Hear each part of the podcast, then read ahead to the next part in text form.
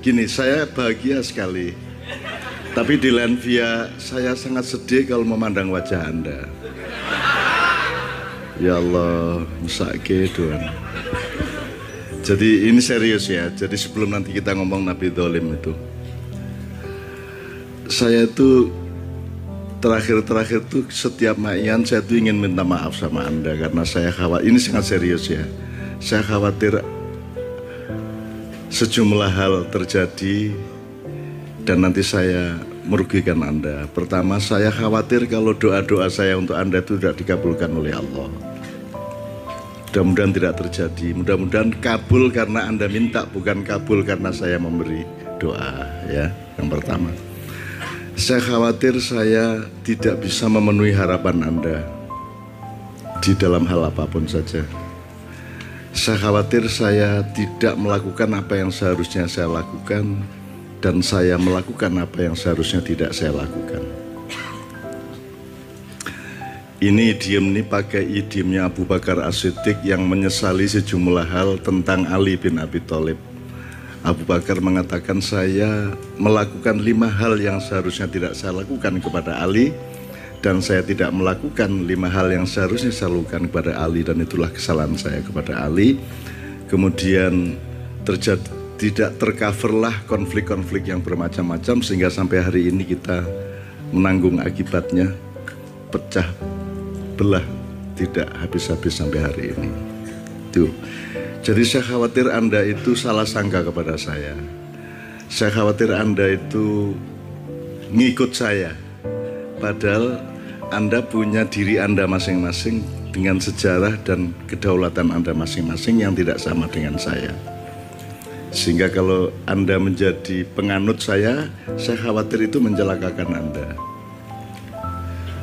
Terus ada banyak sekali yang saya sedih saya khawatir kalau Anda terlalu ngelihat saya, terlalu ngikut saya, nanti Anda nasibnya kayak saya loh. Saya ini, saya ini kan orangnya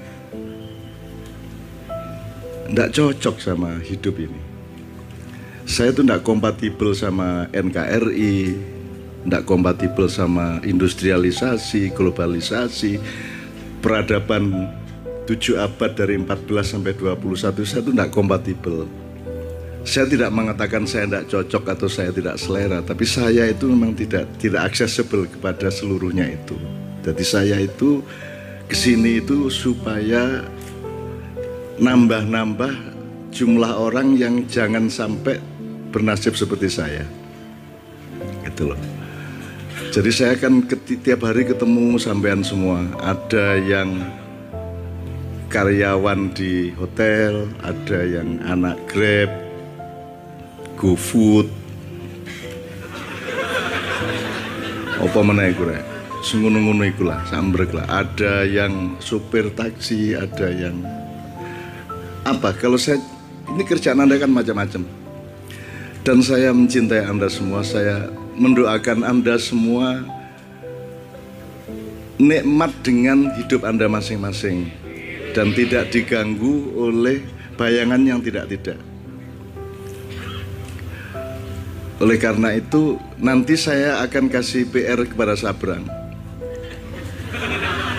Karena saya ini tidak kompatibel sama generasi milenial. Saya itu sudah terlalu jadul lah, sudah terlalu lama saya. Lagunya tadi saya tidak apal. Iku mang seleng tas long tas sulung karo mang gak apal saya. Jadi saya itu betul-betul merasa kasihan sama Anda, tidak tega saya. Jangan-jangan Anda ter, anu loh, tertipu oleh saya. Jangan-jangan Anda tersesat karena saya. Jangan-jangan Anda menjadi lebih sengsara karena saya. Oleh karena itu saya berpesan apa pun yang saya omongkan itu jangan ditelan mentah-mentah dan jangan diikuti begitu saja. Anda harus jadikan setiap informasi ke dalam diri Anda menjadi milik Anda yang diramu dengan keadaan Anda kemudian Anda ambil keputusan dengan kedaulatan Anda masing-masing di dalam keutuhan dan keseimbangan sedemikian rupa sehingga Anda tidak menjadi pengikut saya tapi Anda menjadi pengikut dari keyakinan dan pikiranmu sendiri. Itu ya mas ya? Ini saya sangat serius di mana gue saya tidak punya pengikut dan semua orang juga yo yo jangan jangan diikuti saya khawatir kalau diikuti saya saya ngikuti Nabi Muhammad ya setengah mati tidak terkejar-kejar. Ya. Maksud anda ngikuti saya gitu? Contoh yang utama adalah Sabrang. Sejak kecil dia tidak punya naluri untuk mengikuti saya. Sehingga nalurinya tuh bantah itu kecil. Itu membuat kadang-kadang saya mau ngasih duit tidak jadi. Double ada cili rahasia sudah gitu oke oke itu sekedar anu mas ya sekedar apa salah satunya gini loh mas anda ini hidup di Indonesia yang kayak gini anda itu generasi milenial yang yang generasi di atasnya yang sebelumnya Anda harus menyesuaikan diri terhadap semua fenomena fenomena milenial yang sekarang. Sementara saya ini kan sudah terlanjur kuno banget saya itu generasi old zaman now. Ya tapi tak generasi old ya. Tapi zaman now. Gelem ora gelem. Dan saya sudah tidak bisa coba. Kalau saya tidak ada Novia kalau pakai hancur lebur hidup saya. Karena saya, sambungan saya dengan dunia yang sekarang berlangsung itu ora ora meng ATM KB.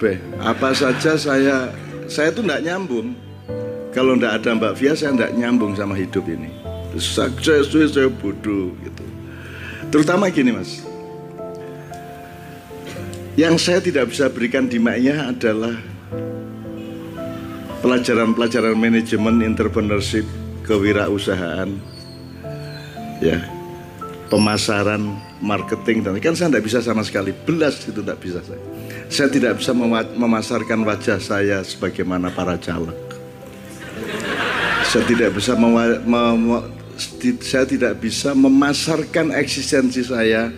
Bahkan dengan bodoh saya keluar dan berhenti dari aktivitas saya di media massa sejak tahun 22 tak sejak tanggal 22 Mei 1998 saya tidak nulis di koran, tidak nonton TV sampai hari ini karena saya itu tidak kompatibel. Jadi nonton TV acara apa saja itu orang iso aku apik banget jadi aku raiso dulu kok kok iso ya kayak ngono? Aku aku jadi saya itu belum cukup mas. Saya tuh belum cukup dewasa belum cukup intelektual belum cukup software saya itu nggak bisa ngejar acara televisi Indonesia itu. Oh, kok ampuh ya? Aku rai dan ramu dengar ngono kok guyu ya? Kok aku rugi iso guyu ya? Jadi saya tuh merasa betul-betul dekaden. Sampai sampai saya bikin live stratifikasi gini bang saya Ma'iyah itu kan level paling bawah di dunia dan di Indonesia. Jadi hanya bisa nyambung sama rakyat kecil. Kalaupun birokrasi ya birokrasi yang paling bawah. Lurah, camat, kapolsek, dan ramil. Bupati ya mulai ngene-ngene aku. Sudah nggak nyenggas ya. Jadi kalau saya tidak tidak ada sosiologinya, tidak ada terminologinya, tapi kira-kira gitulah Maknya ini nyambungnya cuma sama orang-orang kecil. Sama orang-orang di bawah. Kalau ada orang kalau uh, ada hierarki birokrasi ya birokrasi paling bawah. Nah nyambungnya sama kiai-kiai kecil di desa-desa. Tapi begitu mulai ketua cabang udah tidak nyambung sama saya. Saya tidak nututi mas. Sudah canggih mereka jadi saya paling bawah di atasnya nanti ada ketua-ketua cabang, terus ada bupati, ada gubernur gitu ya. Terus di atasnya lagi ada aktivis. Anak-anak mahasiswa yang pinter-pinter toh, yang ngerti teori bermacam-macam. Terus ada LSM, ada gerakan mahasiswa, ada seniman gitu ya. Itu saya nggak ngejar lagi udah itu dua tingkat di atas saya.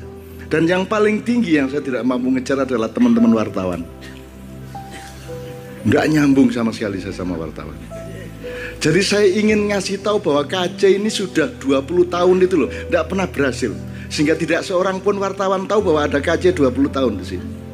Aku ranget ya jadi aku ndak aku nggak punya kata ndak punya bahasa. Piye carane ben aku? Aku mengkoyo pungguk merindukan rembulan. Gitu. Jadi saya ndak bisa.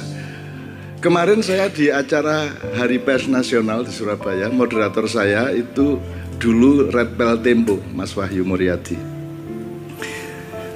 Mas Wahyu itu deket sama saya sudah lama. Saya juga dulu pernah jadi mentor atau trainer wartawan di zaman tahun 70-an awal. Tapi gimana ya cara ngasih tahu bahwa saya ini bukan seperti yang dia kenal gitu loh. Bahwa saya ini temennya Doni itu nggak bisa tahu dia. Bahwa saya ini temennya bahwa saya ini di KC itu pernah di Kompas diberitakan di KC gini gini gini gini Pak ini mengatakan gini Terus endingnya acara Kenduri Cinta itu juga dihadiri oleh budayawan MH Nur Najib. Kompas loh. Jadi saya juga teman-teman wartawan di Jogja, Kedaulatan Rakyat, eh, Tribun, Solo Marhen apa itu enggak saya gimana ya kok saya enggak punya bahasa saya tuh inget jadinya oh pantas Dulu Marquesot itu tidak bisa dipahami siapa-siapa. Ketika dua tahun dia Marquesot di rumah saya.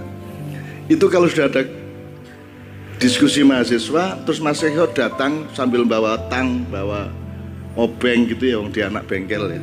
Terus ngomong, cari sopo Indonesia gak ngunu kurek, oh staik kabeh, ngapusi. Nah, teman-teman mahasiswa yang sedang diskusi tiba-tiba diem, cep, karena tidak bisa paham, tidak bisa memahami Marquesot. Apa ini Marquesot ngomong apa? Marquesot kalau di level yang sama dengan saya, wong dia satu level sama saya, sama orang kecil, aku paham dia. Dia seorang filosof, dia seorang yang utuh kepribadiannya, segala macam. Dia jelas filosofi hidupnya, jelas hulu hilir dari nilai-nilainya sangat sangat jelas. Tapi dia tidak bisa dipahami, gitu loh dia sok paham aja kepada Marquesot sok paham kepada dunia mahasiswa sebagaimana saya sok paham kepada Indonesia. Padahal saya kan tidak paham kepada Indonesia. Gitu. oke teman sekalian jadi sebenarnya saya sangat serius ya dengan gelo saya ini. Kan saya ini enggak, enggak bisa ngajar. Sekarang yang coba anda lihat coba anda lihat di seluruh Jakarta. Anda lihat ke daerah-daerah. Anda lihat ke Jogja. Itu berapa ratus ribu pengusaha sekian kelas dari atas sampai bawah. Semua orang entrepreneur yang baik. Semua orang pengusaha yang baik. Sementara saya sekeluarga saya sabrang juga. Itu ndak bisa dagang. Padahal kalau Anda entrepreneurshipnya tinggi, Anda tidak hanya bisa menjadi punya perusahaan, Anda juga bisa punya sekolahan banyak. Syaratnya Anda harus punya naluri dan manajemen dagang yang baik. Anda bisa bisa jadi ulama, Anda bisa jadi ustadz, Anda bisa jadi caleg, Anda bisa jadi pokoknya asal dagangnya pinter, Anda bisa jadi apa saja. Lah saya ini tidak bisa apa-apa belas. Jadi saya juga tidak pernah menuntut diriku akan pernah menjadi apa. Tidak akan pernah mergo, lanjutnya gak iso belas, tidak bisa saya. Itulah yang saya sesali. Jangan sampai anda itu tertipu oleh saya. Aku kira iso apa-apa tenang. Bisa saya itu mendoakan. Mendoa. Itu pun saya panik kalau tidak kabul gimana ya. Akhirnya saya sering kalau malam itu sering saya mabur yo cukup banget toh gitu kan saya kan? Ya Allah mbok jangan dipermalukan dong saya banget banget dong. Saya sudah keikhlas loh saya insya Allah saya doain banyak orang tiap hari di mana mana dan saya ndak bener-bener saya bisanya saya cuman seperti itu. Kalau ndak sampean kabulkan terus piye? Katanya udah uni astajib laku lah kalau ndak kabul terus karep sampean ya opo gitu sekalian ya